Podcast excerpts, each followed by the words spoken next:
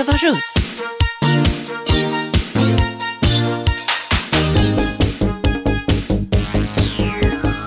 Ja, hej och varmt välkomna till mitt dagliga direktsända relationsprogram.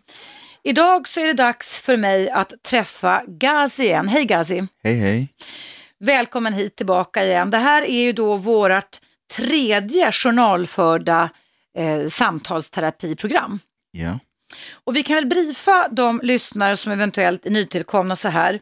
Eh, du kontaktade oss och mig, den här radiostationen, i somras per mail. Stämmer det? det? Stämmer Mm. bra. Och vad var anledningen till att du sökte upp oss då? Eh, Jag, det tog tre anledningar. Jag mådde inte bra. Och sen jag skulle ha eh, återvinna mitt barn. Mm.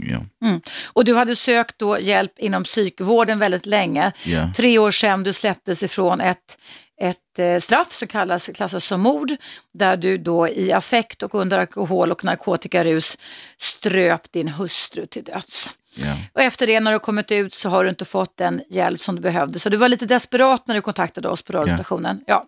Och det var ju också då med anledning av att vi hade efterlyst personer som ville komma hit och prata. Eh, och eftersom vi inte vill göra någon skillnad på människor eh, så har du då varit hjärtligt välkommen hit. Sen ändrade det sig lite då under hösten kan vi säga, nämligen det att jag kontaktade Socialstyrelsen som menade på det att jag var då tvungen att skriva journal eftersom eh, man inte kan utesluta att det sker vård när vi samtalar. Så därför så får du lite enklare uppgifter av mig också Ja. när vi ses här. Ja. Det som är bra, eh, som du berättade förra gången, det är att du nu står på kö och kommer ganska snart att få vård i Stockholms läns landstings regi. ja. Vad tycker du om det? Hur känns det? Det känns eh, bra faktiskt. Mm, Det händer någonting. Det händer någonting, precis.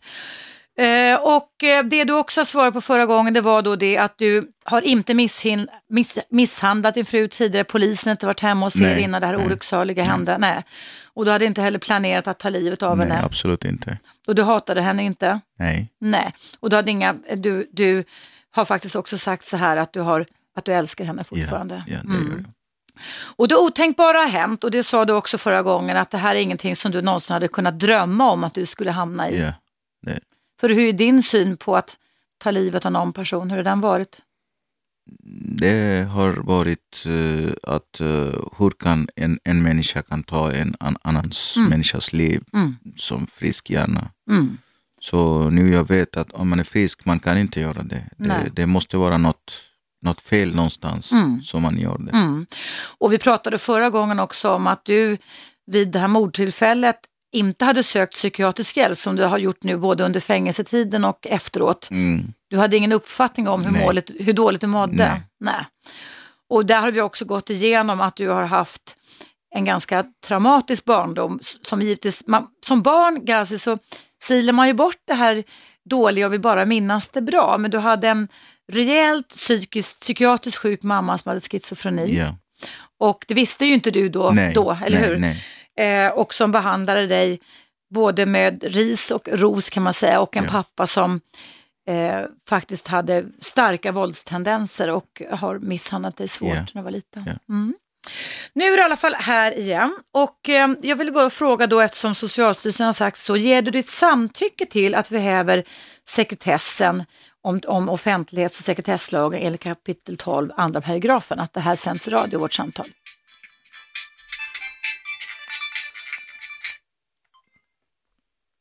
Det gör det. Mm. Ja, sa du ja eller nej? Ja, svaret är det är bra. Det är bra. Du, eh, jag tänker då, hur, hur har du haft det sen sist? Och det första samtalet vi hade så fick du skatta på en skala från 0 till 10 hur du mådde rent psykiskt av att vara här. Eh, första gången så sa du 6 på en skala från 0 till 10. Eh, där det är telefonen som inte vill ge upp. Man kan försöka få tyst från nu, så kan det vara.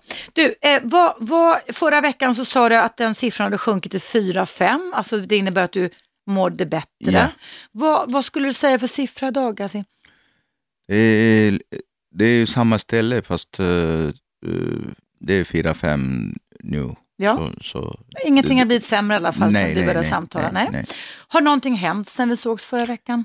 Jag träffade en organisation som heter eh, Second Chance. Ja. Eh, så i nästa vecka jag, jag börja gå deras lokaler och, och titta deras verksamheter och sånt.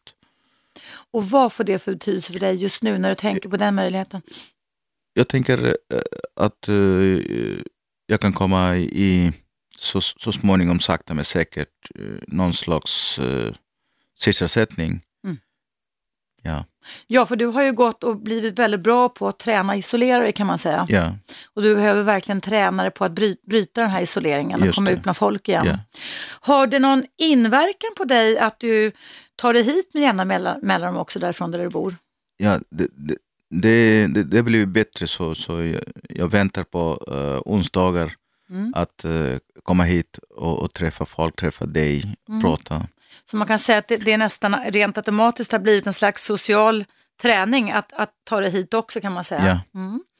Du, eh, du fick ju en hemuppgift av mig förra veckan att du skulle börja, eftersom du, vi tog upp det då vårt samtal, att du liksom sedan länge har löst dina skuld och skamkänslor som är enorma skulle jag vilja säga. Du eh, kan inte släppa tankarna kring det du har gjort. Och det kan i och för sig vara väldigt bra, men det kan inte vara så att du för resten av ditt liv aldrig ska kunna ge dig själv lite pauser. För annars har du inte en chans att kunna tänka på andra saker än Ja. det ofrånkomliga som hände dig det. 2003. Eh, du fick i hemuppgift av mig att du skulle försöka ta paus två timmar om dagen och tvinga din hjärna till att ge dig själv annan information. Hur har det gått med det Gazi? Det, det har eh, börjat gå bra. Jag har varit i biblioteket, så lätta böcker som jag tycker om. Eh, till exempel historia. Vad bra, Mm. vad bra. Och det har du inte gjort på många år då? Eller? Nej, jag har inte gjort många år. Vad härligt alltså. Och hur har du gjort för att inte låta hjärnan vara kidnappad av det hemska som skedde då 2003? De här två timmarna att ge dig själv frihet, att, att inte bara tänka bakåt hela tiden. Jag har tagit med mig en person från socialtjänsten. Mm. Så han följde med mig Mm. till biblioteket. Bra. Så, så vi gick och Och då känner du när du kommer hemifrån att vad händer med din hjärna då? Så att säga? då, då jag börjar se runt omkring. Eh, jag ser, ser eh, uppskattar naturen. Eh, fåglarna kvittrar. Ja, Mm. den, den, den naturen, när, närområdets natur och, och folk Mm. Kommer, går, skrattar, skriker. Mm. Ja. Sånt alltså kan ta in information i nuet med alla dina sinnen kan man ja. säga. För när du har låst in dig där du bor i din lägenhet och jag gjorde jämförelsen lite med att du är som ett sånt här fångat djur på, på, på zoo, alltså som bara går runt, runt, runt. Just det. Så, så kan du inte öppna dina sinnen för någonting annat. Nej, det, det, det, det är så svårt Mm. och, och hela tiden i tankarna som, som eh, fångat mig. Mm, mm. Och eh, eh, har det gett dig någon fysisk eller psykisk effekt tycker du också det här att du har börjat att ta lite pauser från att bara prata, tänk, tänka och tänka, tänka på det, det, det hemska som hände 2003? Psykiskt bör, började eh, gå i förbättring. Bra. Men Fysisk, eh, jag har, har eh, fortfarande lite problem i höften Mm, och det är lite värk och sånt. mm, mm. Så det vet jag inte än. Nej. Tar, Men eh, Rom byggdes inte på en dag alltså, utan man får ta de framsteg som kommer. Du, nu ser jag att tiden rinner iväg med väldig hastighet här så att det är dags att vi tar en liten paus här på Radio 1, drick lite vatten, hämta lite kaffe. Och jag kommer alltså prata med Gazi hela en timme, så det är nästan 45 minuter kvar här på Radio 1 i direktsändning, frekvensen 101,9. Och du som lyssnar kan inte ringa in några samtal till mig och Gazi just nu, utan det är han och jag som sitter här och pratar med varandra. Vi hörs alldeles strax igen.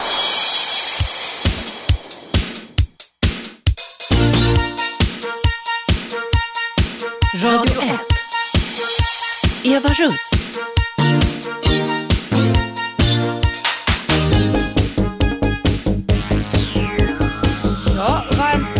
Välkomna tillbaka. Idag så har jag Gazi hos mig som går på samtalsterapi tillsammans med mig. Hur tycker du känns så här långt Gazi att vara här igen? det, det känns bra, det Mm. känns okej. Och vi pratade ju då innan pausen här om att eh, du jobbar nu ganska aktivt på att både bryta din isolering och också att försöka ge din hjärna lite frid att börja kunna ta in lite andra saker. Du berättade att du varit på biblioteket, bland annat lånat böcker. Har du kunnat läsa, titta någonting i dem? Jag har tittat på såna eh, svenska historia, Gustav Vasas historia, lite grann bladdrade i eh, rubrikerna och sånt. Mm. För att det är egentligen, tänker jag också då, en träningssak. Man pratar ju ibland när man är själv, du är också själv traumatiserad av det som hände 2003. Så att hjärnan går in i en slags baklås brukar man säga, ett slags frysläge, freeze-läge va? Ja. Och det känner du säkert igen, eller Ja. hur? Att, att den liksom inte kan ta in Nej. ny information. Nej. Men nu när du börjar slappna av lite mer så kan det vara möjligt för dig. Och det är väl bara egentligen att varje dag öva dig på, fortsätta med de här två timmarna. Ja. Har du schemalagt timmarna eller har du liksom så att du har bestämt att nu ska jag ha två timmar här när jag försöker träna mig själv på någonting annat? Ja, jag, jag gjorde det. Jag har bestämt Bra. eh, efter att jag vaknat morgonen så äter jag någon frukost och tar Mm. mina mediciner. Mm. Så, Bra. Och sen är det ju inte förbjudet kan jag säga att om det skulle vara så att du skulle önska tre timmar om dagen. För att Okej. alltså det som, som många säkert tänker det är där som sagt att att, att när man då har i, i, i stark affekt, blint raseri, påverkad av droger och alkohol, eh, mördat sin närmaste, det klassas relationsbrott, så ska du aldrig få må bra. Men du har sonat ditt straff, du har kommit ut för tre år sedan ja. och du vill återgälda din skuld till samhället bland annat genom att ställa upp här i Ja, radion. ja. Så då måste du kunna få faktiskt en frihet i din hjärna också, en andra chans helt enkelt. Du, hur är det med din sömn då undrar jag? För du har haft problem med sömnen i i 11 år snart eller något sånt. Så, somnen det- den, den är fortfarande lite problem Mm. därför eh, jag har eh, tankar kring Mm. allting. Mm. Eh, Jag tänker mest på, på det som hände och sen tänker på mitt barn, hur de har det. Mm. De, de lider det eh, tisdag eh, och jag vill mycket gärna eh, veta hur, Mm. hur de har det. Jag vill inte att de ska lida. eh, Mm. Det, jag är säker, jag är övertygad om de kommer att få negativa konsekvenser på grund av... eh, av- I livet menar i, du? I, Ja. i livet. Mm. Så, så det är inte bara för min skull jag vill bara träffa, för träffas Mm. skull. Mm. Jag vill att eh, de, de ska inte lida, de ska växa det frisk och, och, Mm. och Mm. någon slags acceptans. Och du har inte haft någon kontakt med dem? Du har inte sett dem fysiskt sedan det här mordet Mm. Nej, inträffade? det, det har jag inte gjort. Mm. Mm. Har du någon aning om var dina barn befinner sig någonstans? De finns i Stockholmstrakten. Så att det skulle kunna vara möjligt på sikt för dig att få kontakt? Eller? Ja, jag hoppas det. Mm. Jag väntar på den dagen. Mm. Och jag tänker att det, det får ta sin tid, men först behöver du komma ut igen, integreras i samhället igen och, och eh, få, och det kan ju också vara så som man säger att det kan ju vara så, det har varit mycket debatt kring det här Gazi, att många säger, och jag, jag själv tänkt den, att det kanske aldrig egentligen går att förlåta, men man kanske kan acceptera. Alltså det vi måste öva just in det. ordet acceptans Ja, många gånger i ja. våra liv. Va? Du, eh, och ett sätt är ju också att förklara hur det otänkbara kan, skedde i och med att du ställer upp Ja, här i ja. radion. Va? Du, jag tänker på en grej, när man ska sova, jag skulle vilja ge dig lite råd, jag tror att många andra lyssnare kan nytta det med. Ehm, du bor i en lägenhet som har flera rum. Ja. Ehm, och eh, när du vaknar på natten, du sover du två timmar och så vaknar du sådär med Ja. ryck, har du berättat tidigare. Ligger du kvar i sängen då och, och liksom vrider och kastar, eller vad gör du då? Eh, Jag mest sitter och, I sängen, och, ja. Därför att ett väldigt bra råd, det är när man jobbar med KBT, det är att man lämnar rummet där man har problemet i. Alltså har Okej. man problemet i sovrummet och inte kan sova, och man försöker inom en halvtimme kanske att somna om, då ska man lämna rummet, byta rum, och det är möjligt, det kan ju du göra, och syssla med någonting annat. Och en sak du kan göra, det är till exempel att ta fram papper och penna när du bytt rum, skriva ner alla de tankarna du har Okej. och, och, och bara så tömma hjärnan lite. va. Och också fundera över om det du skriver, om du kan lösa det just då. Okej. Det är en bra fråga. Kan jag verkligen göra lösa just nu? För det är ju så att du ältar det som inträffat Nej. och vi kan tyvärr inte lösa med ältning. Nej, Att älta mer löser inga problem, Ja. eller hur? nej. Eh, att tänka katastroftankar, att du aldrig kommer må bra eller att du aldrig kommer träffa dina barn igen. Det gör ju inte heller dig min, mindre trött, så att säga. Det blir Ja. ju att du aktiverar kroppen. Däremot kan det ju vara så att du kan komma på idéer när du sover om vilka du, vad du borde göra, läsa, kontakta, skriva. Och då kan du skriva ner dem på det här pappret så att det liksom blir lite lösningsfokuserat. Va? Okay. Och sen säger man då att man kan kanske, jag vet inte, dricka mjöl, någonting lugnande. Va? Och sen går man in i sovrummet igen. Okay. Och då när du lägger dig igen så undrar jag om du någonstans i din hjärna har någon upplevelse innan det här mordet skedde av någon trygg plats.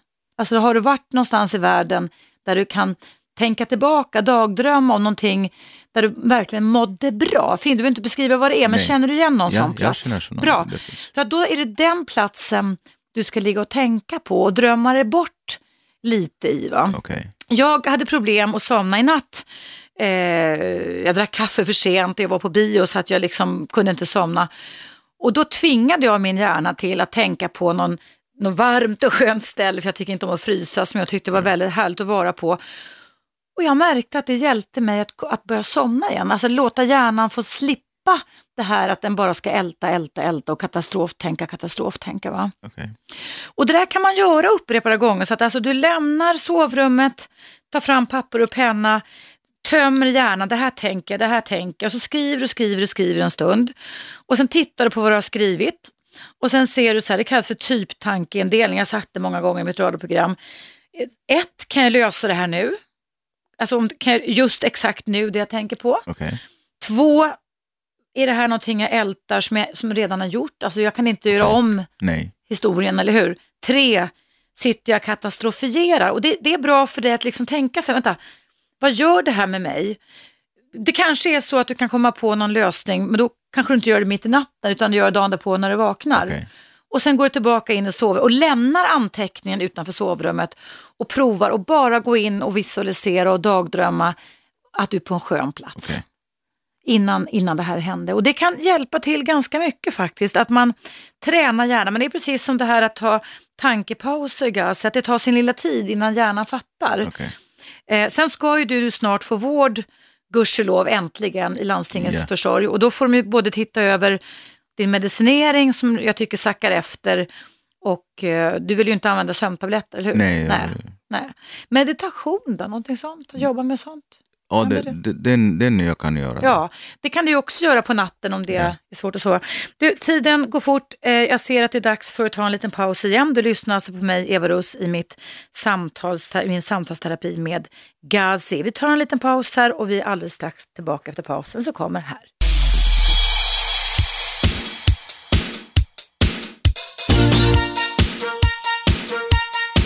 Radio 1. Eva Russ.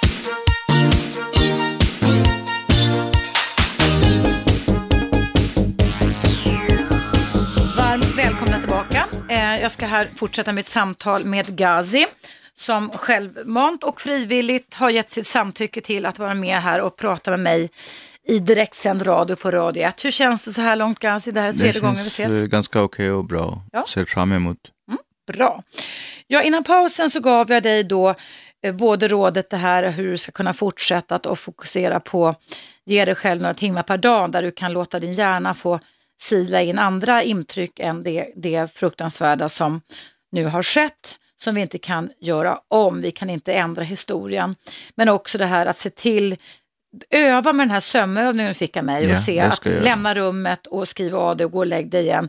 Och försök, för att om man inte kan sova, då kan, då kan man inte lösa problem heller. Nej, det, Eller hur? Då blir, Ja. då blir man liksom um, sårbar och kommer inte kunna funka i nuet och det är viktigt för det att du ska kunna göra. Och därför så tänkte jag att vi skulle en stund framöver prata faktiskt om dina styrkor.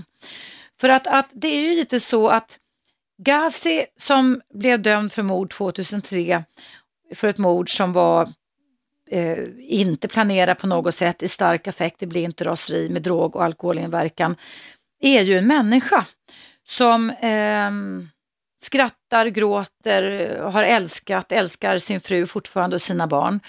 Kan du berätta lite vad du är? Vem var du innan det här mordet skedde? Vad tyckte du var roligt i livet? Vad var du duktig på? Jag vet ingenting om dig Gazi. jag var glad människa, positiv. Jag hjälper andra, ställde upp för andra människor. Hur då? Eh, med allting. Kanske någon köpte någon möbler från Ikea och skulle fixa. Mm. Jag gick behöver flytta, jag hjälpte till. Mm. Kanske eh, någon filar någon blankett i Försäkringskassa eller Arbetsförmedlingen, jag hjälpte till. Mm. Söka arbete, fixa andrahandsbostad, sånt. Såna hjälp. Du var en, en fixare kan man säga, eller alltså någon som alltså- månar om andra människor. Ja, eller? det. Hur tror du att dina vänner såg på dig då? Alltså när du var en sån person som ställde upp och, och hade sig. Då de, de, Vad sa man om Gazi på de den tyckte tiden? Om, Ja. De tyckte om mig, eh, positiv människa, jag var föreningaktiv. Mm. Ja. Mm. Så att du hade ett gott rykte kan man säga bland Ja. era bekanta. Ja. Ja. Och vad hade du för intressen? Alltså, vad, hade du något speciellt? Du har ju nämnt tidigare här det här med historia, men vad hade du för intressen? Intresse jag hade, hade för eh, eh, spela fotboll, badminton, såna där. Simma, jag gick eh, en gång i veckan i simhallen, Mm. simmat.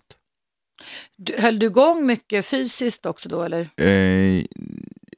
Fysiskt, det, det är ju simma och, och badminton gjorde Okej. jag. Har du tävlat något sånt också? Mm, nej, inte tävling, inte. Nej. Och när du var barn, vad höll du, på, vad höll du igång med då? Fotboll mest. Fotboll? Fotboll Har du ja. varit duktig i det? Eller? Ja, inte mycket duktig, men eh, jag, jag var mellan, Mm. mellanduktig. Och när du var barn, vad hade du för intressen då? Alltså, vad fångades, slukades du av då? Um, så teckna, jag hade en, teckna bokstäver och sånt. Mm. Ja. Hur då? Med lite finare, Finare, stil? ja, eller? finare stil. Vad kallas det för? Det heter någonting... Man, man har en bara dator nu för tiden, eller hur? Ja, Man kan välja typsnitt. Filografi eller jag vet inte. Så såna- heter det, som- just det. ja. Just det. Och så att, så att du, du, när du var barn så, så spelade du fotboll och du eh, tyckte om att teckna. Vad var det mer du hade som hobby? Jag tyckte eh, mycket resa, så Mm. Resa olika platser. Jag var scout också. Okej, Mm. okej. hur många år var du scout? Eh, fyra år Okej. gjorde o- olika ställen, åkte, åkte med olika scouter och sånt. Ja, ja, okej. ja. Så man kan säga att på det sättet, det du beskriver nu, så var det en högst normal och lycklig barndom, Ja, eller hur? Eh, ja. Och, så.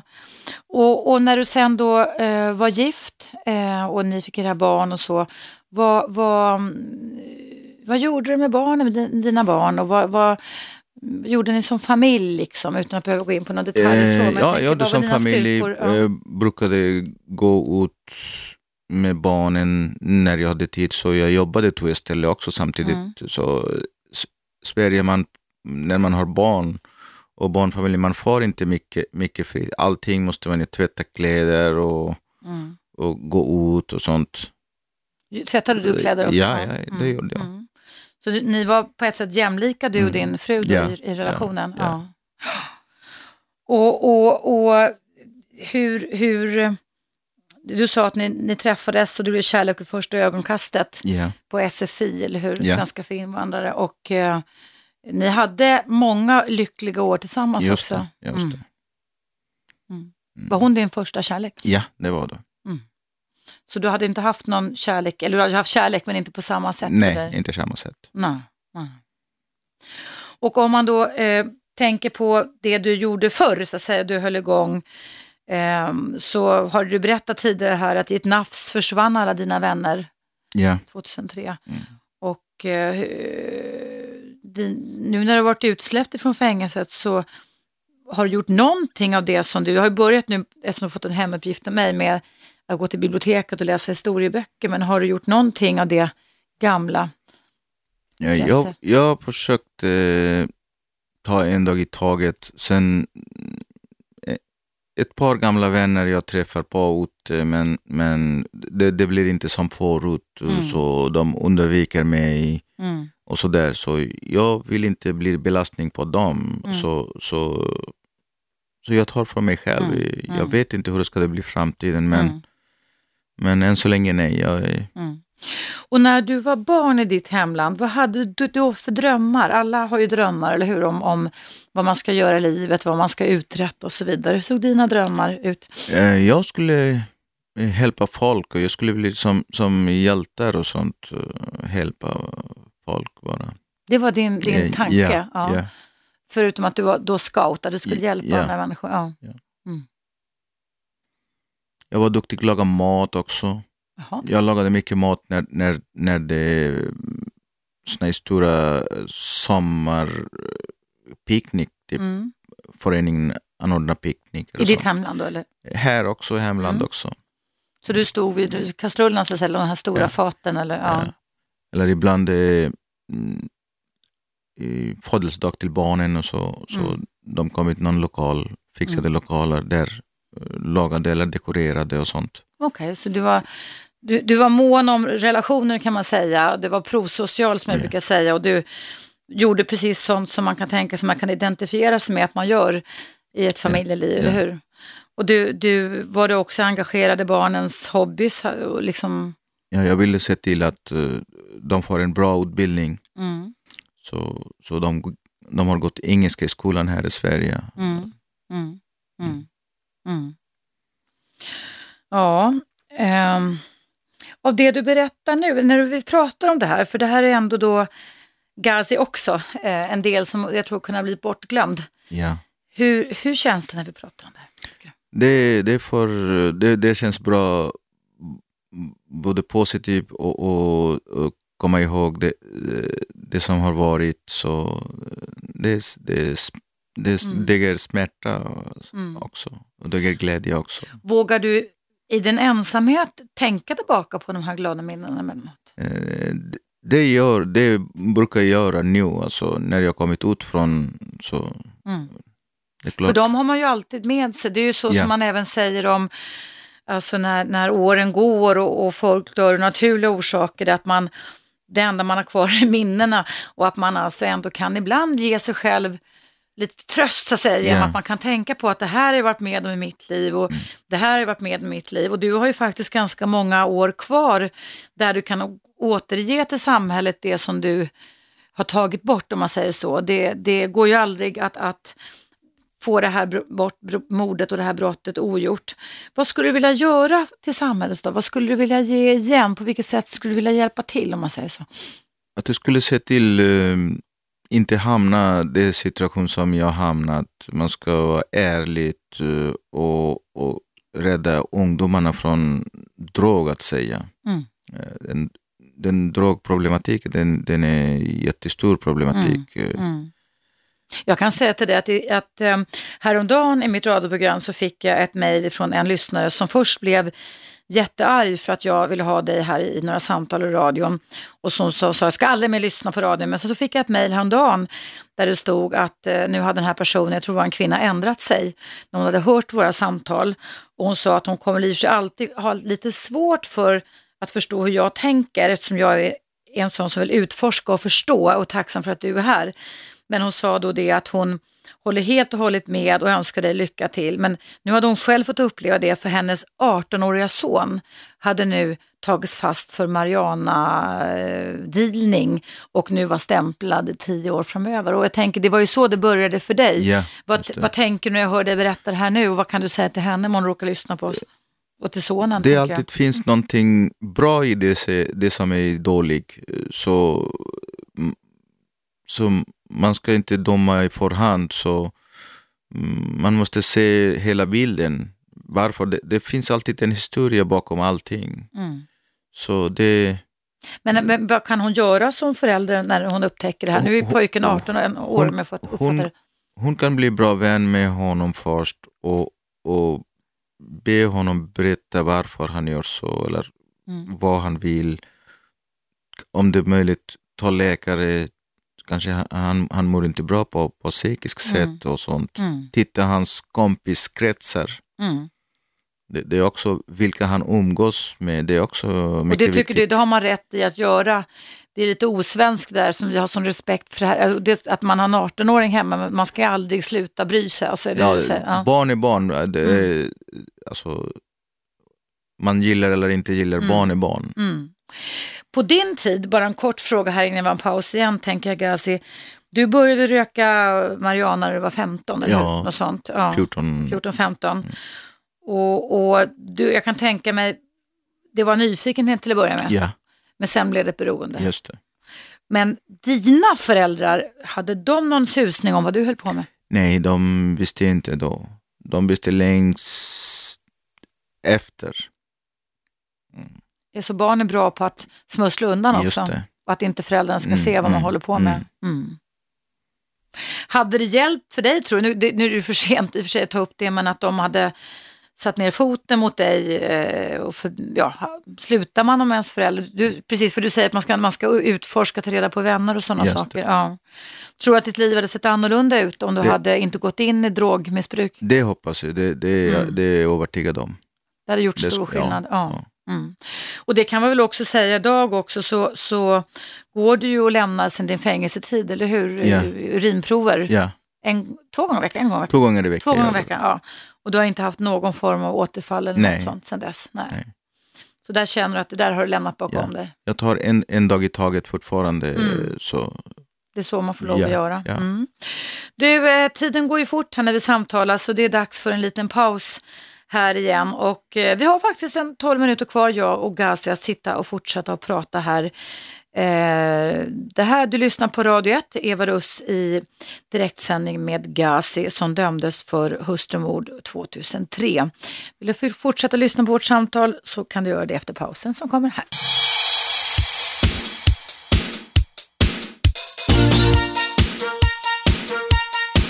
Radio 1. Eva Russ.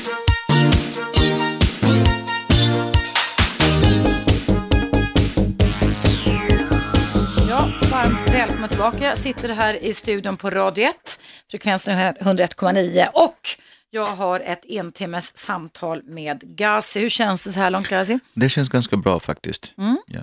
Innan pausen här så sa jag att det är viktigt också att vi får höra vem Gazi var innan det otänkbara inträffade. Eh, kan du berätta lite mer om dig själv? Du berättade då att du tyckte om att hjälpa folk och åkte till Ikea och satte ihop grejer och hade dig.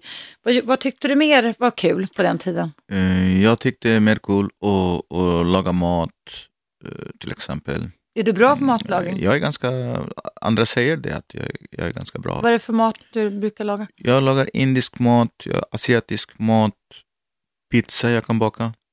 Mhm. Sen en stocka sockerkaka jag har lärt mig i fängelset. Lärde man sig, apropå det, alltså, kan man laga mat i fängelset? Ja, det, det kan man göra. Det finns möjligheter att göra. Så vad gjorde du för mat i fängelset? Eh, Allt möjligt mat jag har gjort. Spaghetti köttfärssås var... Sen vi brukade köpa eh, råvaror från kiosken och gjorde egen mat. Där, det, det finns möjligheter. Sen kycklingklubba. Mm. Eh, Fiskbullar, vi köpte fisk och gjorde fiskbullar därför det, det, vi fick eh, råd att äta fisk minst tre gånger i veckan, det är omega-3.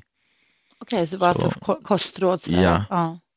Men, men det var inte så på alla anstalter, du var flyttade runt lite, det var inte så att man lagar mat själv alltid, eller det var det Eh, egna in- initiativ de man fick ta? Eller? Nej, nu för tiden eh, det finns eh, i anstalterna att eh, intagna ska själv laga deras mat. Mhm. Okej. Så de ska kunna, eh, många kan inte laga mat, så Mm. de eh, kunna få lära sig att laga mat. Mm.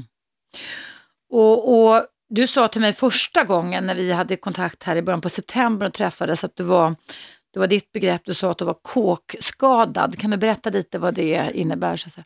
Där man går efter rutinerna och mm, man väntar tills eh, personalen öppnar dörr, även toalettdörren. Så allting, eh, man vågar inte ta själv någon initiativ, så det är andra som ska säga någonting. Det, det man blir pass- passiviserad på ett mycket sätt och vis. Beroende av att andra ska hjälpa Ja. en. Eller, ja.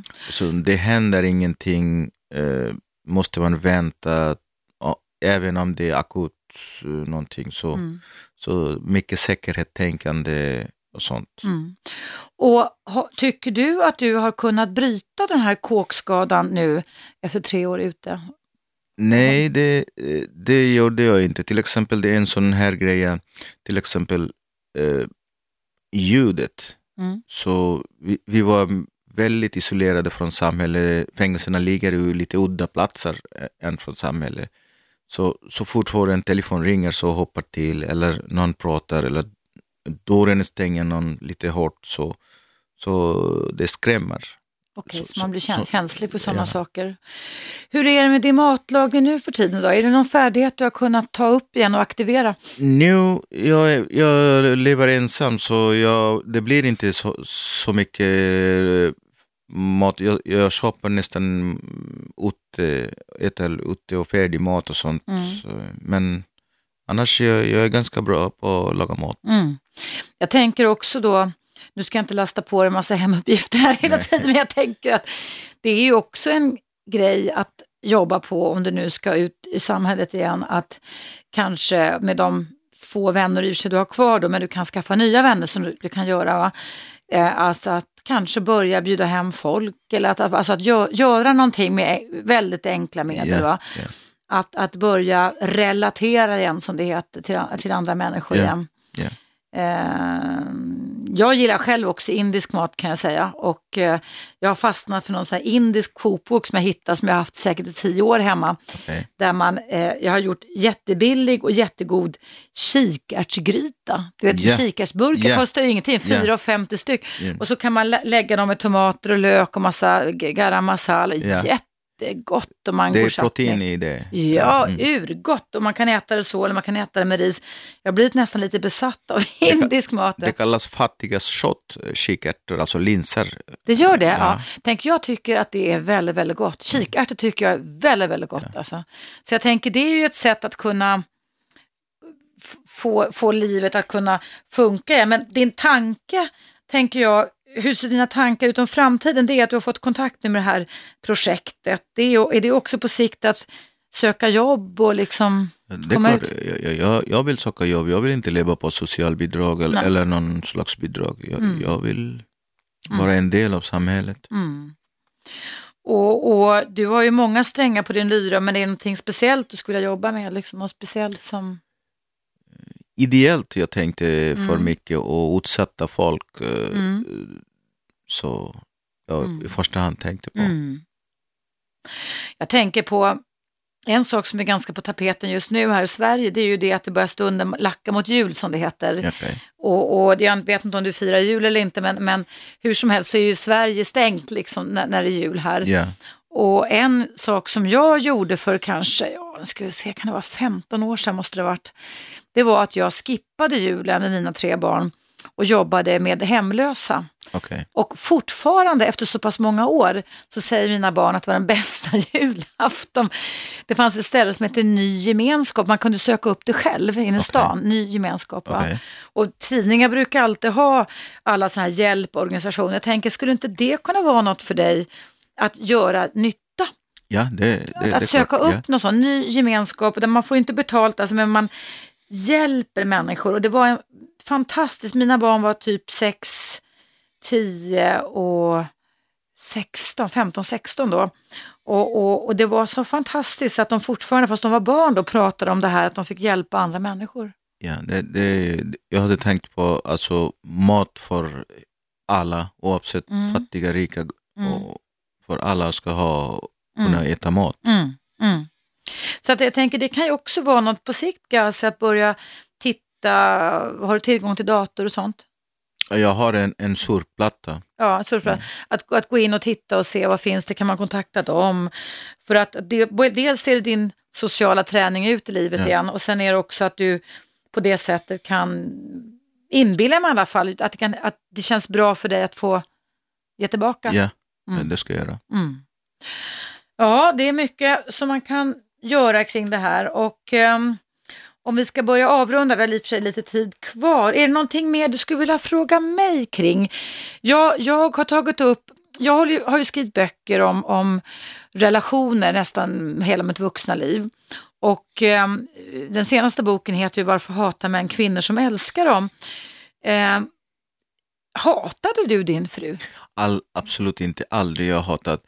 Men eh, jag, jag ville veta, alltså, eh, tjej, det, det, det är vi olika, killar och tjejer. När man, när man blir kär, sen när man får barn, då, då ändrar sig allting. Så de frågar ett sätt och, och uppfattar ett annat sätt. Mm. Så hur kan i i bäst kan man förstå en tjej eller tvärtom Mm. i Det, relationerna. det, det är egentligen, det är bra att du ställer den frågan för det där är egentligen en evighetsproblem. Vad som är viktigt att veta det är ju det att man kan bära med sig in i relationer eh, olika omedvetna mönster. Du har ju pratat om det lite. Eh, hur, hur du, vi blir ju präglade av barndomen fast vi inte fattar det själva. Okej. Det är först när vi går in i en kärleksrelation som det blir klinscher. Va? Det är då vi kan Då- märkas mer, Ja. inte på jobbet men i en kärleksrelation. Och, och jag kan tänka mig att, att om du inte hade blivit beroende av, av droger och alkohol så kanske ert bråk, det är bara vad jag säger, inte hade slutat så olyckligt. Därför att då hade du kunnat behärska dig, sta- stanna upp i din vrede, eller hur? Ja, alltså inte ja, låta hjärnan ja, koka över. Och försökt ta reda på era meningsskiljaktigheter som det var. Alltså att backa och, och, och för det har du gjort i andra situationer i livet. Ja. Men i, ibland har hjärnan, in, ibland, ibland förlorar hjärnan slaget. Speciellt om man då kommer från en traumatisk miljö som jag anser att du har gjort. Men också då att den sen är påverkad och kidnappad av, av droger av olika slag. Så kan man alltså förlora slaget mot att bete sig förnuftigt och logiskt. Va? Men som sagt, att vara intresserad och vara nyfikna av varandra, att vä- vända och vrida, ska jag säga. Vad tycker vi, säger du så? Och att kanske inte alltid, som många människor gör, jag säger inte att du har gjort det, men att många människor dunker, dy, dyker ner i onda avsikter. Att man tänker i onda avsikter, för att man gör ju varandra illa. Man sätter Ja. ju en relation fingret på det som man vet är någonting som kan reta den andra, eller hur? Va? Och trycka på eh, svaga punkter Ja, det, och det ju, gör alla människor Ja. mer eller mindre, för vi vet att det är ett effektivt redskap. Men om, om, vi kunde, om, vi kunde, om vi kunde avhålla oss ifrån det och istället lugna ner oss, gå ut, alltså vi inte blir ras, rasande och gå ut och lugna ner oss, andas, meditera, mindfulness som du Ja. kan och ska lära dig, så skulle vi garanterat kunna hålla ihop längre och det skulle inte bli sådana här oöverstigliga konsekvenser Just som det, det, blev i ditt det. och din familj. Eh, Speciellt när, när det är barn, då är det oavsett eh, man vill eller inte, barnen ska få st- eh, Mm. stryk, alltså på, Mm. på psykisk stryk. Mm, mm. Precis som jag fick på min barndom. Ja, du, du Så- fick både psykiskt och fysiskt Ja. stryk med, ro- med droger skulle jag vilja Ja. säga. Mm. Så alla, alla ska tänka en Mm. speciell eh, aktning på barnen när, man, när det finns i Mm. relationen barn. Mm. Nu gick inte din hjärna att stoppa. Nej, Då? Mm. tyvärr, då, då gick inte jag. Men om jag kunde, jag, jag skulle återställa allting. Men, men jag vill höra också hur, hur mitt eh, barn det har. Eh, och om jag kan, jag ska göra det gottgöra på något sätt. Mm. Så de, den dagen, jag väntar på den dagen. Och den kanske kommer. Vi får hoppas, det. Hoppas fall. Vi kan, det, det, enda, det sista vi kan förlora det är hoppet. Men var sak tar sin tid. Och det kanske är så också Gas att man får ta en bit i sänder och framförallt så är du här för att du ska också få hjälp och nu får hjälp genom landstinget och det tycker Ja. jag är bra. Ja. Du, tiden eh, har faktiskt eh, gått mot sitt slut nu. Hur tyckte du det kändes att vara här idag? Det kändes jättebra, det kändes eh, jättebra. Jag ser eh, fram emot eh, ja. Om en vecka igen så ses tack vi så igen. mycket. Tack ska du ha och lycka till med hemuppgiften så ses vi nästa vecka igen. Hej då. Tack ska du ha. Hej.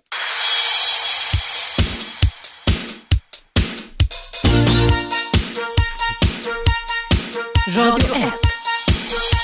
Eva Russ.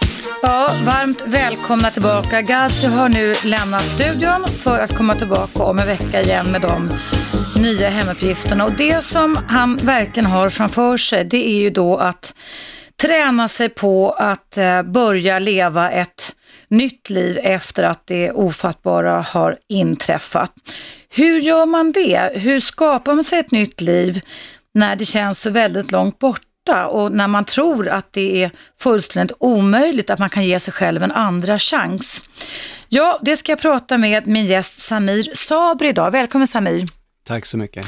Du är faktiskt gäst här för andra gången i mitt program. Ja, det tackar jag för. Ja, det tackar vi också för. Du var med i våras i två timmar och jag kan ju säga det, det var en ett enormt uppskattat program och det är en enormt eh, omkullkastande, tragisk, intressant, spännande livshistoria och livsöde du har varit med om. Ja, det, jag tror att vi alla har en, en, en historia bakom oss och eh, det som har hänt, det som hände mig där, det är att jag, eh, jag vågade ta det där steget. Jag måste, gör, jag måste bryta det här mönstret när jag såg att eh, jag märkte att jag kan ju inte leva kvar i, det här, i, i den här eh, bubblan om man säger så. Och mm. någonstans där så gjorde jag någonting som, eh, som där, där jag måste kunna gå, nå ut. För att när du märker att du, du är i samma sväng hela tiden, det går runt och runt och runt, du kommer ingenstans. Mm. Och när du verkligen ser dig själv i spegeln, är det så här livet ska vara? Och du vill ju inte att det ska vara så här. Och då ska vi passa på att säga vad som har drabbat dig. Mm. Du var tonårspojke här i Stockholm. Ja. När du blev eh, både vittne till ja. och blev tvingad av din far att ta på dig hans högst bestialiska knivmord mm. av din styrmor. Ja, det var både jag och min bror. Du, din bror fick ta på er att... jag tog på mig det, men vi såg båda två. Just det, men det var din pappa som tvingade dig som 15-årig pojke. Ja. Och du hamnade i ungdomsvård, kan man säga, ungdomsvård. Ute i Fruängen. Ja, ute i Fruängen. Mm. Och efter några år så kände du att du var tvungen att berätta att det faktiskt ja. inte var du som hade dödat din styrmor. Ja. Vad hände då? Eh, ja, då, då sprack ju bubblan för mig. Eh, jag hade ju pratat med psykolog och jag satt ju ljög, ljög, ljög, ljög varje vecka och med mm. läkaren. Och eh, sen insåg jag att eh, det, det, det, sa bara på natten, då pratade jag med en nattpersonal. Hon blev inte ens förvånad. Mm. Så att eh, det var där, där började mm. Och vad var det då för känslomässig resa som du har levt på i många år som du har ändrat nu? Vad var det för känslor som började gro och som du har använt av många, många år? För du blev sen då grovt kriminell. Ja, det var ju där jag, eh, jag, jag trodde jag skulle få hjälp och, eh, och jag berättade sanningen men jag såg att eh, allting bara stängdes för framför mig. Förmodligen är väl också rädslan från, från sociala myndigheter. De, vill, de tittar ju bara på papperna. Mm. Och eh, där när jag blev utstängd där, och då såg jag mig bara själv. Jag såg ingen utväg någonstans och det var då jag ville ta självmord. Mm. Jag satte pistolen mot mitt huvud, nu trycker jag av. Men samma veva så tänkte jag, men vänta nu, jag har min bror här, jag har min mamma här ute och alltihopa. Syster och, och där så vände det på allting. Jag bara, nej, nu, nu, ska jag, nu ska jag gå emot det här nu, då, då vände hela kakan alltså. Mm. Och eh, du sa tidigare i mitt program att det var då som hatet föddes hos dig. Ja, där, där växte någonting som jag som jag inte ens trodde fanns faktiskt. Och du var 17, en ung pojke alltså? Då var jag 17, 18 17, 18 år. 17, 18 år där. Och, eh, ja. och det här hatet, den här starka känslan, mm.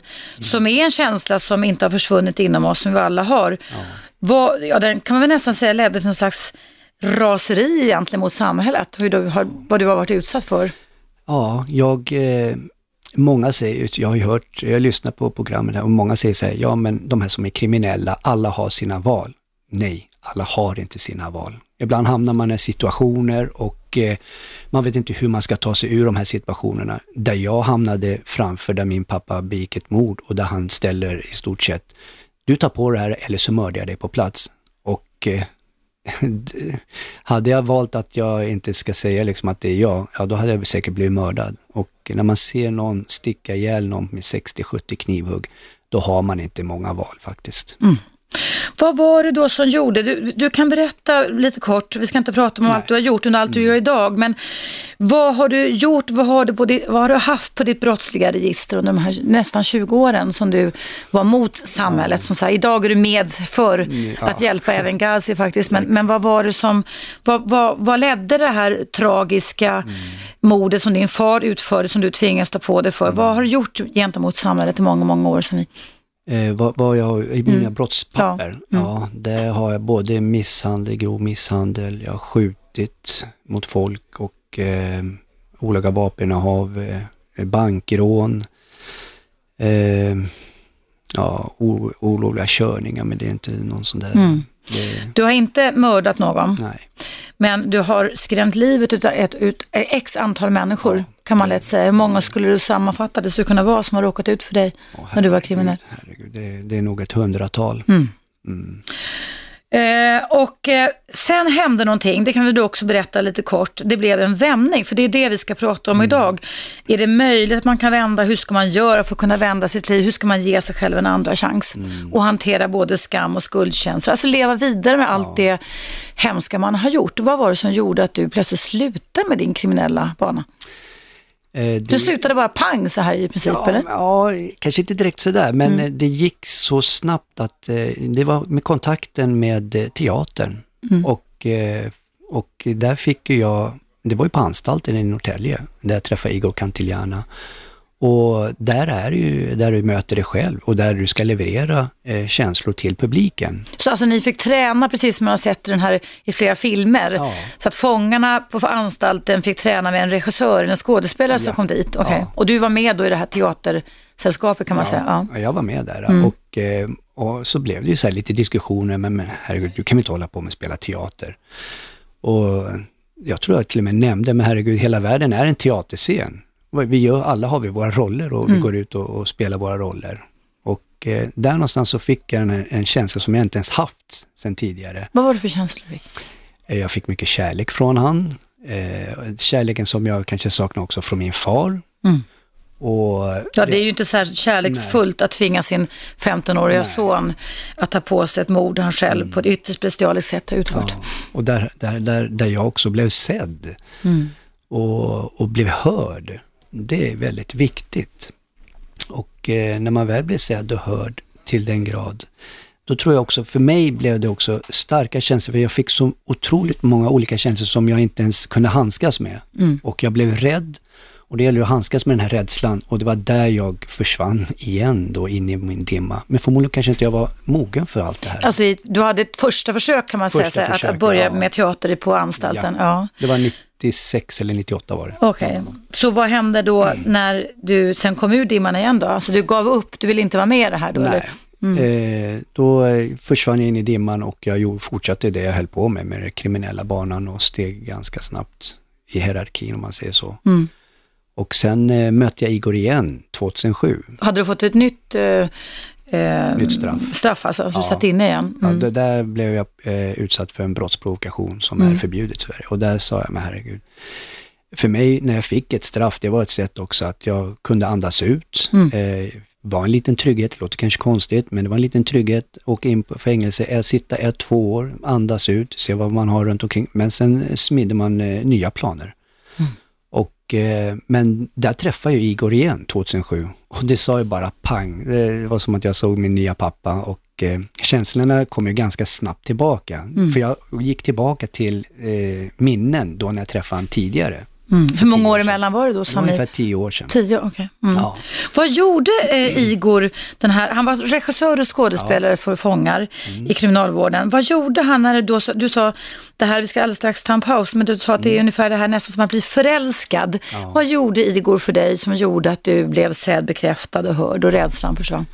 Det viktigaste är ju och att han, han lyssnade ju på våra historier.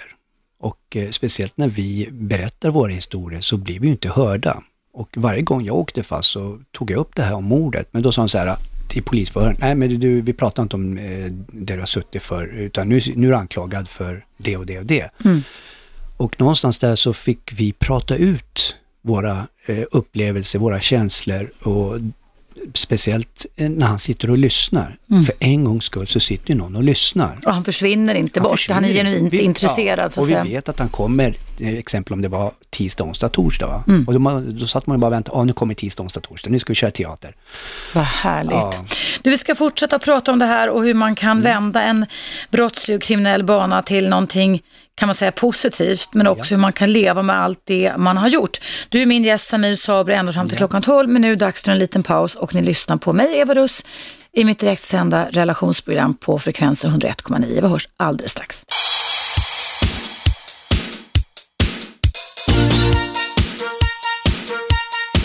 Radio 1. Eva Russ. Varmt välkommen tillbaka. Jag sitter här med Samir Sabri som var min gäst i våras och som har varit ett praktexempel på hur man kan vända en tungt och grovt kriminell bana till någonting positivt. Och vi ska prata om ditt projekt där du även nu kommer att coacha och engagera dig i Gazi. Du berättade Samir att på fängelset, eh, 51 gången du var i fängelse, Ja. som jag kunde säga under dina- dina 20 år som brottsling, Ja. så fick du då en slags eh, ny pappa kan man säga, i form av den här regissören som kom till Norrtäljeanstalten. Ja, det stämmer. Och eh, du sa att du blev sedd, det var kärlek, det var närhet, det var att bli hörd. Och det är ju sådana här baselement som vi människor behöver ha för att vi ska kunna må bra. Att vi, någon ser och bekräftar oss, va? att vi finns så att säga. Vad hände inom dig då? Du hade hållit på med kriminalitet i nästan 20 års tid. Ja, eh, det, det, det, det, blixtrade till i stort sett när jag såg han. Och eh, när, jag, när den känslan kom, det, den känslan är obeskrivlig. Det säger bara klick och eh, då hakade jag på den bara utan att tveka. Det var som att jag föll i hans armar och nu vill jag verkligen göra det här på riktigt. Mm. Så i 20 års tid så har du spottat och slagits Ja. och hatat människor eftersom du fick ta på dig ett mord som du inte hade gjort som 15-åring. Och nu så var det någon som såg dig. Men när fattade du beslutet då att nu får det vara nog att hålla på med den här eh, kriminaliteten som du håller på med? Det var där på anstalten. Det var på Storbodaanstalten 2007 Mm. och när jag träffade Igor. Och, eh, och då tänkte jag så här, men herregud, det man har gjort och gått igenom och man har sett både hemskheter och då tänkte jag så här, men herregud, vad kan vara värre än det? Mm. Men tro mig, när man väl börjar att gå den här banan, eh, det är många känslor som man inte ens har tagits vid. För jag har Den ju också- goda banan pratar du om goda nu, ja. Just det. ja. Och eh, den, den banan är inte lätt att komma tillbaka. Vad var det som var svårt att lämna det gamla livet och börja på ny kula igen? Kan du berätta? Nej, jag tror inte det, det, det är inte svårt att lämna den banan på det sättet, utan du ska ju ändra hela din attityd, ditt sätt att prata, du ska ändra din livsstil och du ska i stort sett ändra hela ditt sätt där du har varit i 20-30 år. Hur, får, hur gör man det då, Samir? En bra fråga, men jag... Hur gjorde du? Aj, var, jag mötte de här rädslorna, jag vågade, jag sa till mig själv, nej nu ska jag, eh, det, det här kan ju inte vara mycket värre än där jag har varit. Och när man väl tar det där beslutet, tro mig, då, det, det kommer massa med saker framför dig, olika känslor och då, då slutar jag ju knarka också och då blir du mottaglig. Helt plötsligt. Knarkade du också? Jag, knark, jag har ju knarkat över 20 år. Så att eh, när du slutar med, med droger, det är då du får kontakt med dig själv. Och jag tror det där också är också en rädsla genom att så fort man eh, lägger av med, med narkotikan, då kommer man nära känslorna inom sig själv. Mm. Och när man inte vågar bemöta de känslorna, ja då går man tillbaka till jointen för att dra ner rullgardinen i stort sett. Det är ju självtröstande beteenden Ja. som man i min värld kallar det för. Gazi gick ju 492 timmar under sina år på olika anstalter i beteendetränings eh, färd, ja, färdigheter. Har du gjort sånt, eller var det bara teatern och bekräftelsen av Igor som gjorde att du bestämde dig för att lämna ditt gamla liv? Ja, jag, jag, när jag träffade Igor, det var där det började. Mm. Och eh, sen gjorde jag den här one-to-one-kursen där ute på anstalten där jag sa, att jag ska prova att ge mig själv en chans. Och Det du, har han också gjort. Berätta vad man Ja. gör då. Du lägger upp i stort sett din, eh, du lär dig att lägga upp eh, du har i ryggsäcken. Mm. Och verkligen inser vilka som är dina vänner. Och där du tror att du kanske har hundratals vänner, men i slutändan så när du verkligen ser allting på pappret, Mm. då inser du att eh, du är faktiskt ganska ensam när, det, när du är i den här världen. Mm. Är det bra eller dåligt att komma fram till det då? Det är bra. Mm. Det, det, det är också ett sätt att inse sanningen. Och ibland är ju sanningen väldigt jobbigt och hårt och, och, och eh, ja, man vill inte ta till sig den. Hur, le, hur lever man med den sanningen när allt är ont man har gjort andra människor? Hur, hur, du, du, du har ju lämnat det här livet nu sedan fem år Ja. tillbaka. Hur, hur hanterar man, för det var också en, en hemuppgift som Gazi har fått av mig, alltså att hantera det som man har gjort är gjort. Alltså att någonstans, det kommer ju aldrig släppa i minnena, men hur, hur lever man med sånt som man har gjort? Hur lever du med sånt som du, ont som du har gjort? Eh, Jag tänker så här, om jag ska gå tillbaka till allt det jag har gjort, det, visst någonstans så måste du ändå hantera det och, och bearbeta.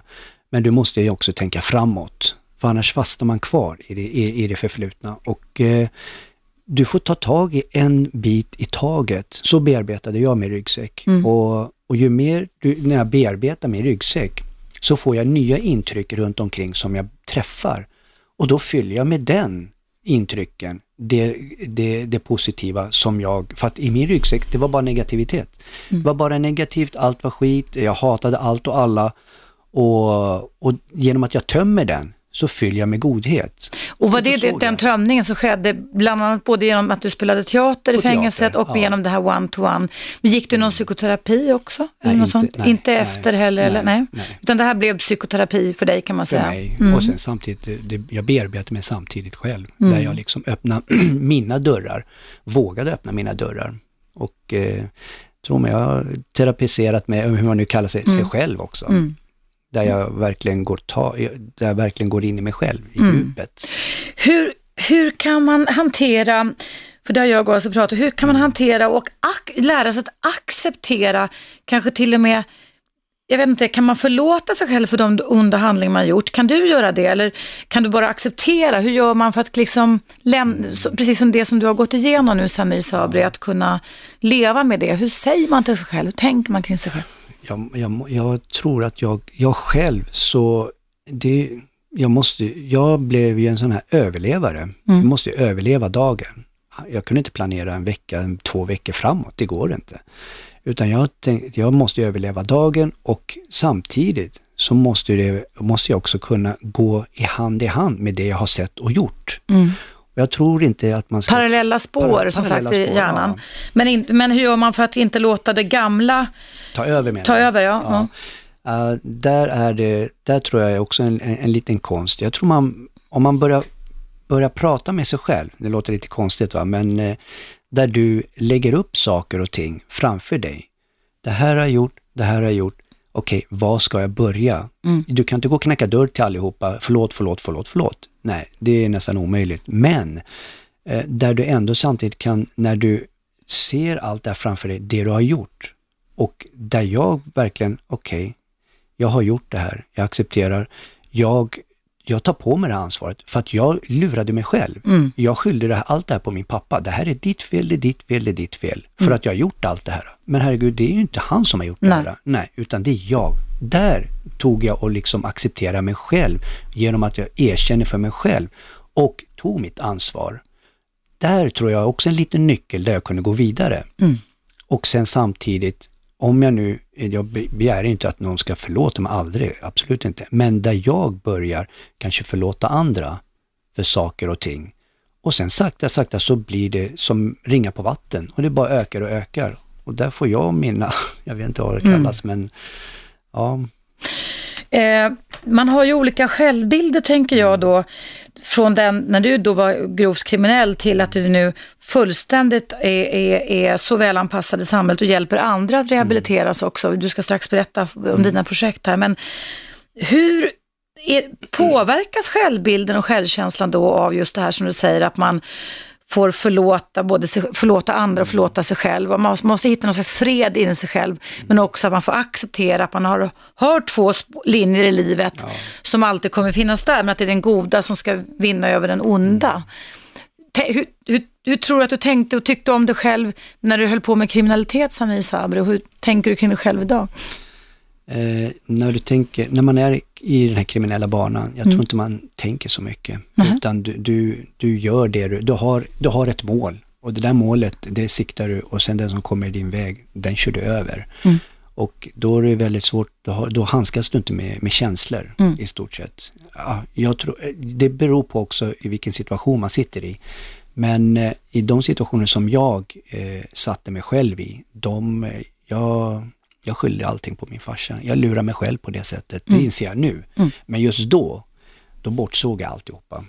Och jag körde mitt race. Och eh, där jag är idag, där, där kan jag nog säga att jag, jag har mina känslor som jag, jag får nya känslor i stort sett varje dag.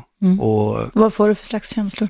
Det är... Idag till upp- exempel, ja, eller igår? en upplevelse. Alltså bara se, till exempel eh, körde min fru till hennes jobb. Bara att, du, bara att jag åker mot hennes mål och sen bara se solen skina. Det är också en, en, en upplevelse som jag inte ens, såg tidigare. Utan jag ser ju saker och ting som sker här nu idag. Som jag tar fatt i, som jag verkligen tar tag i. Och jag, lä, jag, jag lever i nuet. Jag Men skäm, skäms viktigt. du något över det du har gjort? Eller kan du, alltså, har du accepterat, har du skuld och skamkänslor för Ja, det du har gjort? Ja, det, det, det, det finns ju kvar. Men jag tror också att eh, någonstans så måste du, du måste ju kunna gå vidare. Det är inte så att du ska dölja det där, absolut inte. Men att du vet att du är medveten, att du har dem med dig också. Så att du inte bara slår bort det där, okej nu har jag blivit, vi säger till exempel religiös, nu är allting förlåtet. Nej, det funkar inte så. Utan du har det där med dig och, eh, och när du träffar människor där du, där du också kan hjälpa så hjälper du dig själv. Och det går, det går hand i hand på något sätt. Eh, Jag är en ny lärare Och, och, du, och du blev, har ju blivit nu, kan man väl säga, ett föredöme efter dina 20 år som Mm. gr- grovt kriminell genom att du har startat ett projekt som heter Second chance. är, är, är det ditt eget projekt eller är ni anslutna till någon större organisation? Eller? Nej, vi, eh, jag startade den här för cirka två år sedan. Mm. Det här projektet, ett och ett halvt, två år sedan. Och eh, sen har eh, människor anslutit sig bara mer och mer och mer. Ja. Och det ni gör lite kort, vi ska ta en paus och lyssna på lite nyheter här på Radio 1. Men vad är det som man gör hos dig, Samir Sabri, på Second Chance? Eh, Ja, vi hjälper ju varandra och genom att vi hjälper varandra så, så är det saker och ting som man kanske, man kanske har svårt att gå till Arbetsförmedlingen. Det är alltså kriminella eller, brotts, eller folk som är dömda som kan komma till er, är det så? Ja, och det är inte bara kriminella utan det, vi har ju människor också som är utanförskapet. Det är många som är där utanför och som inte syns och hörs. Och vi ser ju också att det är så lätt att man hamnar i kriminalitet. För den står i stort sett bredvid dig och bara väntar. Den står och knackar på dig, så som samhället ser ut idag. Så ni relaterar till folk och ger dem färdighetsträning, om jag får prata mitt fackspråk. det är okej. Alltså färdighetsträning och Ja. ni relaterar. Du ska få berätta mer om det här efter pausen, Samir Sabri som är min gäst. Och webbadressen där man kan kolla upp det här projektet det är, alltså www. och sen en tvåa, end, Nej, ä- ND. Två, två A-N-D. Två- En tvåa, alltså siffran två, andchance.se, eller hur? Så det kan du som lyssnar, om du är intresserad, kolla upp i pausen som kommer här.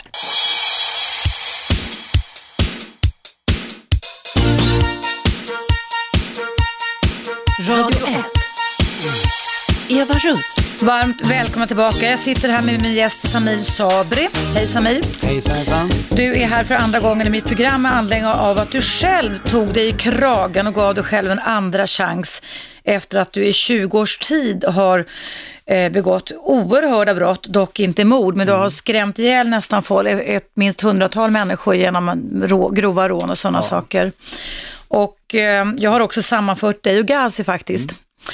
Tror du att en person, eh, han har ju inte varit grovt kriminell så att säga under 20 års tid, utan eh, däremot drogberoende många, många år och eh, skyldig då till mord eh, som var då en impulshandling, inte planerad på något sätt av sin fru för, för 2003.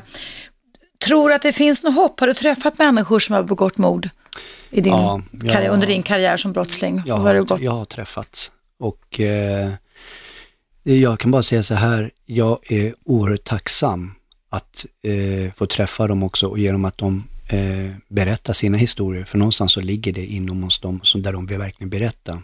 Där de kanske inte kan berätta till någon, där jag har ett förtroende, vi har ett förtroende gentemot varandra. Mm.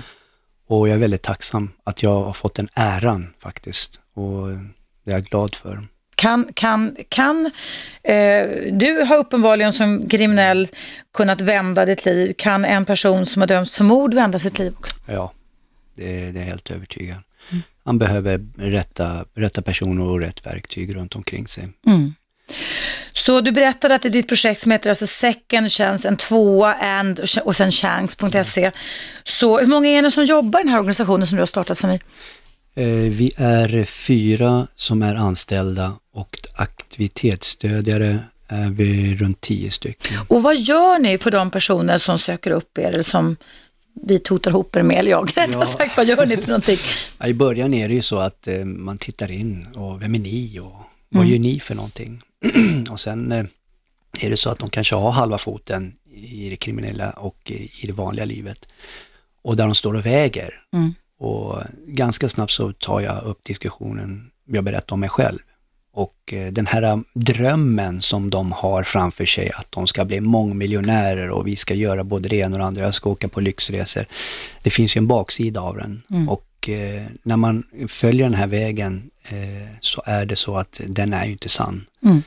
Och jag bryter ner den ganska snabbt, där den personen blir helt lite ställd och tänker, för att när du är 18, 19, 20 år och du ska göra karriär inom kriminella världen så du har en helt annan bild. Och jag går ju bara tillbaka till mig själv när jag var själv 20 år, Mm. där jag liksom skulle göra karriär. Men de är få som, som lyckas nå en sån position och eh, det är ingenting att sträva efter. För att eh, jag, jag, jag kan bara säga så här, att jag lever idag, det är bara en tur.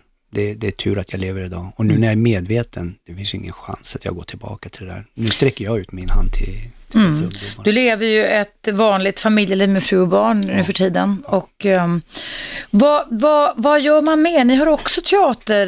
Du, du tyckte det här med teater som liksom frälste dig, kände dig bekräftad, på nytt född igen i fängelset.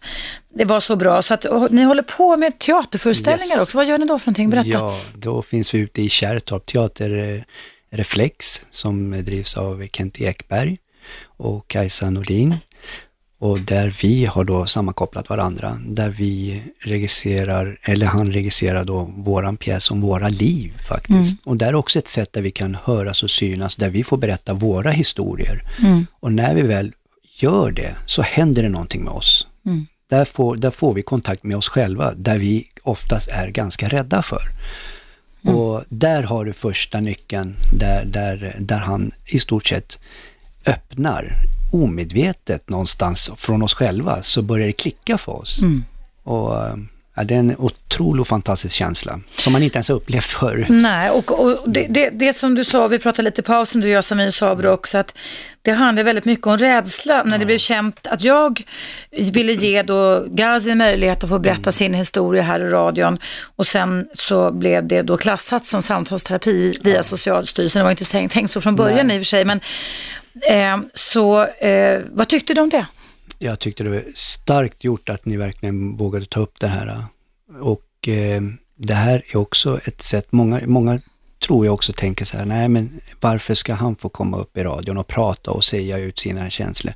Då, då tror jag också det, det, det känns hos många människor, jag tror många som behöver prata och bara också synas och höras. Och när det finns människor då som verkligen lyssnar, då tycker jag också, då ska man ge den här chansen. För någonstans så måste vi också veta om, alla, jag brukar säga det, är- det är vilsna själar som sitter inne på anstalten. Tro mig, jag har mött så många människor, det kan vara en VD för ett stort företag och så brakar det till i sitt förhållande och sen helt plötsligt efter några månader så sitter han inne.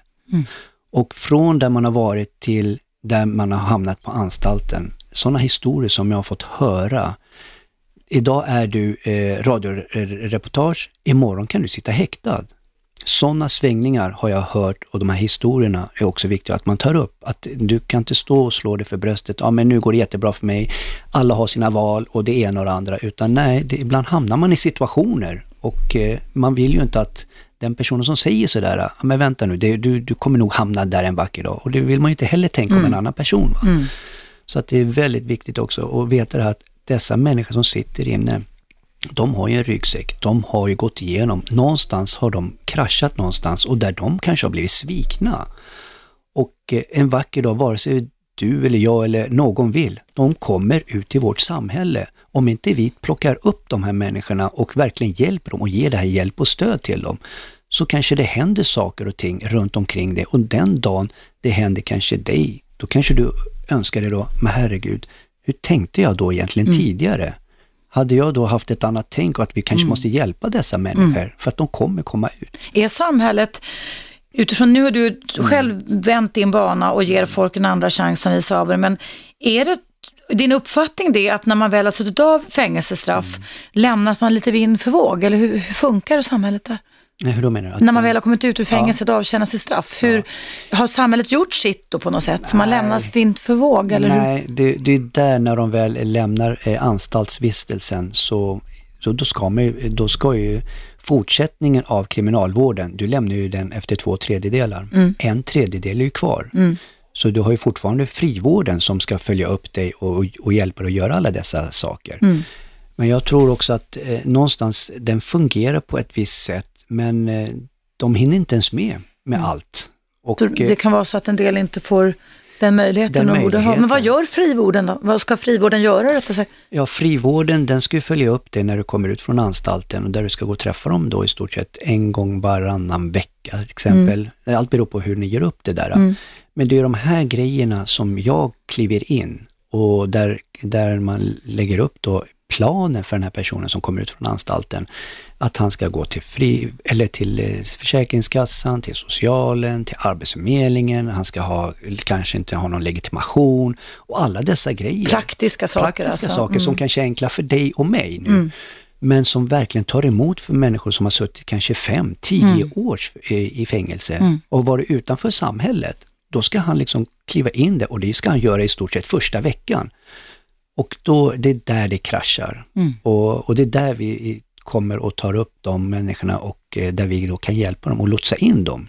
Ni håller liksom billigt talat i handen kan man säga. Absolut. Relaterar och håller handen. Du, vi ska ta en liten paus här. Eh, Du är fortfarande min gäst ända fram till klockan 12 idag, Samir Mm. Sabri. Bara jättekort innan pausen. Du fick ett, mejl, ett sms här som du sken upp på när vi satt och pratade. Vem är det ifrån? Ja, det är från min gode vän eh, Jalle från Flemingsberg här ute i Huddinge. Mm. Och eh, han skickar, han skickar ju meddelande. och han börjar alltid så här, God morgon broder, vad ska ni göra idag? Saknar er. Varje gång jag pratar med dig så blir jag starkare och starkare. Och så träffas vi.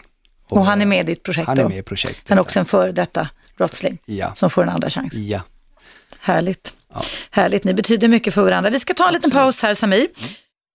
Och nu drog jag ner reglagen för snabbt. Vi ska ta en liten paus och lyssna på Radio 1. Jag heter Eva Russ, frekvens 101,9. Och numret, ska vi, ska vi låta folk få ringa in lite i pausen här och ställa lite korta frågor till dig Samir som är min gäst.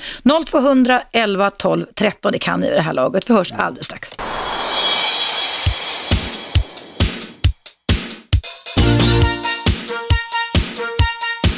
Radio 1. Eva Russ.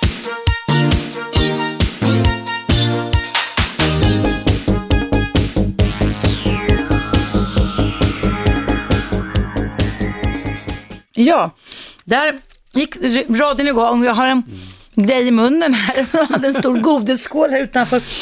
Jo, Samir, vi har fått ett samtal. Ska vi, det är Andreas som har pratat med dig, tror jag, förut när du var med i mitt program i våras. Vi ska höra vad Andreas ville säga. Hallå Andreas, Hej, hej, hej. välkommen. Hejsan Andreas. Hej Samir. Jo, jag tänkte så här. Det var inte så att vi pratade vid samtidigt. Det var så att jag hade pratat i radion och så ringde du in samtidigt, och, eller efter och tyckte väl att det, jag tyckte att allting var så jäkla lätt. Ja. Det var för ett par Eh, dagar sedan. Ja, precis. Just det. Det var nog förra veckan eller något sånt där. Men eh, jag, jag tror att vi gick förbi varandra lite Ja. grann där. Jag menar ju på att även om man är med om mycket oroligheter och sånt där och jobbigt i sitt förflutna, visst, du har ett extremfall, det, det säger jag ingenting annat om. Men man har fortfarande ett val. Självklart. Samtidigt som du hade ju ett val att du tog på dig det där i just tillfället, det förstår jag också.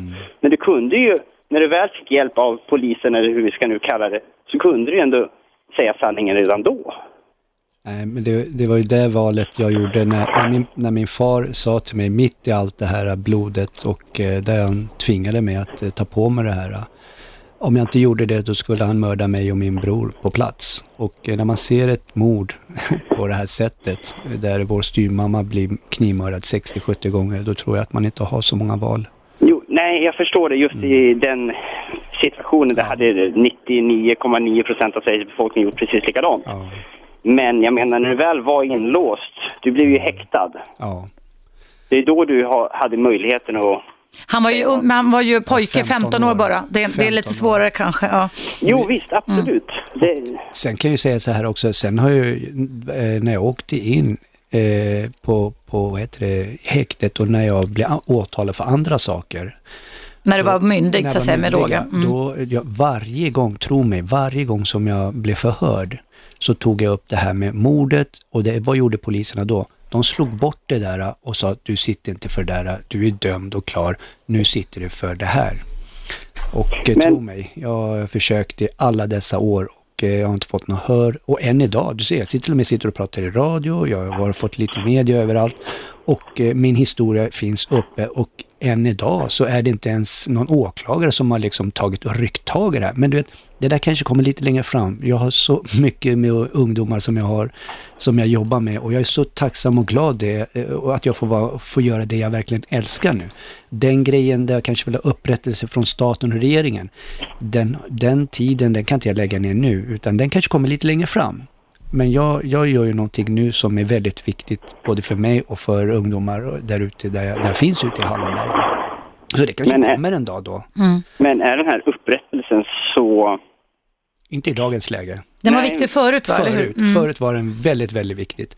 Men jag har kan, en- förs- Ja. jag kan inte förstå hur det blir ett sånt agg mot hela samhället. För till exempel Nils som jobbar i gatuköket som du säger att du har rånat, han har ju ingenting med det att göra. Nej, och det, och det är det här som är väldigt viktigt. När man väl, eh, när man kommer ut från anstalten, får man inte den hjälpen, då ser man inte, då man går inte på bara den person som har skadat den, utan man går på hela samhället. Det kanske... Det blir en generellt Ja, riktad eh, exakt. ilska av vrede kan man säga. För att Mm. någonstans, eh, när jag erkände det här och sa att det är inte jag, det, är min far som har eh, begått det här mordet, då tog ju faktiskt, du vet inte om du har hört historien, nu, då tog ju socialen mig och placerade mig tillbaka till min far.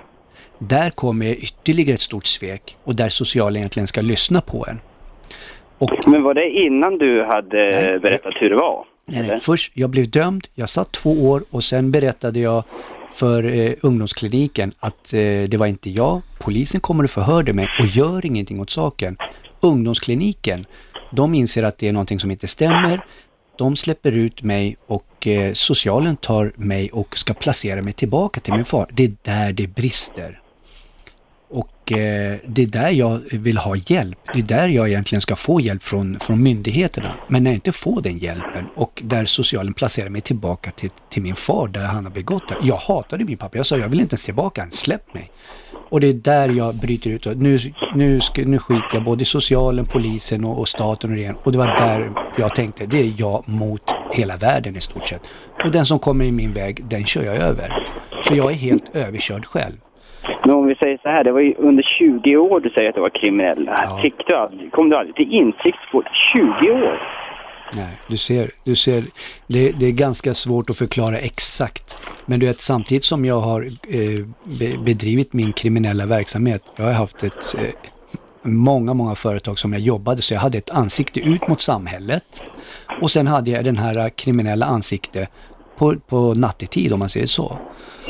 Och eh, jag hade ju fortfarande hatet kvar. Och när, när ett hat börjar växa och gror inom sig, du kan inte sitta och tänka och liksom dividera med dig själv. Nej, men nu måste jag komma till insikt. Utan det klickade ju för mig då när jag, när jag satt på anstalten. Där klickade det mig och det tog mig 20 år. Om inte mer. Och eh, någonstans så är det så att vi, vi, vi, ska ju komma tillbaka till samhället och tro mig, det är många människor som är vilsna här utanför och eh, du, kan stå, du kan stå i tunnelbanan och du har en sån person bakom dig och du vill ju inte ha en sån här person som är bakom dig och han kan bara få sig ett flipp och sen bara röja runt där i.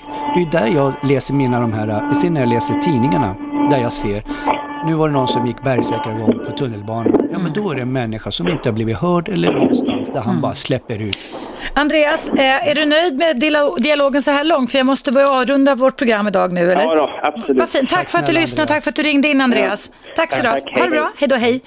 Ja, eh, Sami Sabri, du, ni håller ju på med någonting i Hallonbergen också. Vad Ja. gör ni där? I Second Chance-projektet. Second chance. Ja, vi har, eh, vi har, eh, vi har Acke där ute i Hallonbergen eh, som, eh, som vi eh, träffades och eh, nu har han en 50-60 ungdomar som han har 50-60 ungdomar. Ja, Mm. 50-60 ungdomar som, eh, som spelar fotboll där ute på fredagar och lördagar mellan 8 och 12 på kvällen. Mhm. Lördagar då är det ju stängt i ungdomsgården fast de ska egentligen vara Mm. öppet. Men eh, så har han snappat upp det här med ungdomarna och eh, eh, haft, ordnat en, en, en mötesplats då för, för dessa ungdomar när de spelar pingis, fotboll. En slags ungdomsgård Ungdoms- fast under fri öppen himmel. Under Eller? Ja. öppen himmel, Mm. ja. Och det gör vi det inne i Hallbergs centrum tillsammans med Sundbybergs IK. Så man kan gå in via dem då, Sundbybergs IK också? Ja, ja det, det är bara att komma dit. Mellan Mm. 8 och 12 på fredag och lördagar. Mm. Och eh, det är från nio, jag tror de är till och med från nio års ålder ända upp till 2022 Mm. som spelar fotboll där och de har jättekul tillsammans. Det har, berättade Gasi här i första timmen att det gjorde han också en gång i tiden. Jag kanske får ta med någon som tränare. Eller? jag vet inte. Ja, Du, avslutningsvis då, det är, mm, du, kommer, du kommer komma tillbaka hit framöver, inte minst när vi får se hur, hur du kan coacha och hjälpa Gazi. Du, eh, vad, om du skulle säga några ord till de som lyssnar om dina lärdomar, vad man kan tänka på. Du har sett både baksidan och nu ser du framsidan Mm. av samhället. Vad, om du vill avrunda med några klokheter här, lite livsfilosofi alla Samir Sabri. Ja, vi, eh, vad ska jag säga? Jag säger att eh, eh, ja, man ska inte vara så dömande mot andra människor. Utan att titta på er själva. Vad står jag själv idag? Och någonstans så är det så att eh, vi själva är, alla är vi i en, en stressig situation i, den här, i det här samhället som jag ser. Och eh, stanna upp ett tag och, och titta var du är någonstans och se dina medmänniskor runt omkring dig. För att det, alla är vi varma och goa inuti i grund och botten. Mm. Och eh, vi hamnar i olika situationer och det är så jag ser att jag, jag dömer inte någon annan. Förr dömde jag och då gick det åt skogen för Mm. de flesta som kom emot mig. Mm. Och idag så dömer inte jag någon annan utan jag ser att alla har varit med om i stort sett om någonting och där de kanske har svårt för att ta sig ur. Och det är där jag hjälper och vi kan hjälpa, vi hjälper ju varandra. Mm. Och ja, verkligen, var, var, var rädda om varandra och var snälla mot er själva. För är ni snälla mot er själva, då är ni snälla mot de andra också. Det var kloka ord det av dig Samir Sabri och man kan alltså kolla då på Second Chance på nätet. Och vill ni lyssna på de här två timmarna, då, mina första med Gaz och sen här med Samir, så går det bra ikväll klockan 19.00. För varje vardag så sänds mina program som har sänds tidigare på dagen i direktsändning i repris. Det går alltid att lyssna via appen, Radio 1 Ny och det går också bra att lyssna via webben. Du Samir, jag får tacka dig så jättemycket för att du ville komma till mig Tack igen och lycka snälla. till med det jobbet som du håller på med. Ja, nu ska vi se, nu kom själv, tack snälla Samir, nu kom självaste Hasse Aro, brottsbekämpare nummer ett, det är som man säger in här i rummet. Ja, jag vet inte. Det är nummer ett. inte. Polisen Men, ja, polisen. Men du har i alla fall ett program som heter Efterlyst special här Ja. varje vardag efter mig här en timme. Berätta vad du ska ta upp i ditt program Idag då. ska vi i huvudsak prata om eh, stalking, eller Mm. stalkning som det heter på svenska. Stalkning heter det inte, men det är folk som inte kan uttala det, eller? Det heter stalkning på svenska. Heter det stalkning? Språknämnden har bestämt att det heter stalkning på svenska, det heter Ja. stalkare och eh, att stalka och så vidare. Så det heter det, men Mm. som du påpekar ligger inte så bra i mun. Eh, det ska vi prata om med anledning av programmet som startar ikväll på TV3, Stalkers, Mm. där jag är med, och Sanna Lundell. Det ska vi diskutera, vi kommer att få prata med Bonde Susanne som eh, eh, blev utsatt för en stalker. Mm. Och hon berättar om det. Okej. Ja. Spännande. Så då är det bara för er som lyssnar att stanna kvar, kanske ta en liten paus, dricka lite kaffe, dricka lite vatten och sen vässa öronen igen och lyssna på min vän och kollega Hasari. Därmed sätter jag punkt för idag. Jag tackar alla er som har lyssnat på mig idag och hoppas givetvis på återhörande imorgon bitti klockan 10 igen och jag önskar er alla en bra dag. Hej då! 101,9 Radio 1. Sveriges nya pratradio.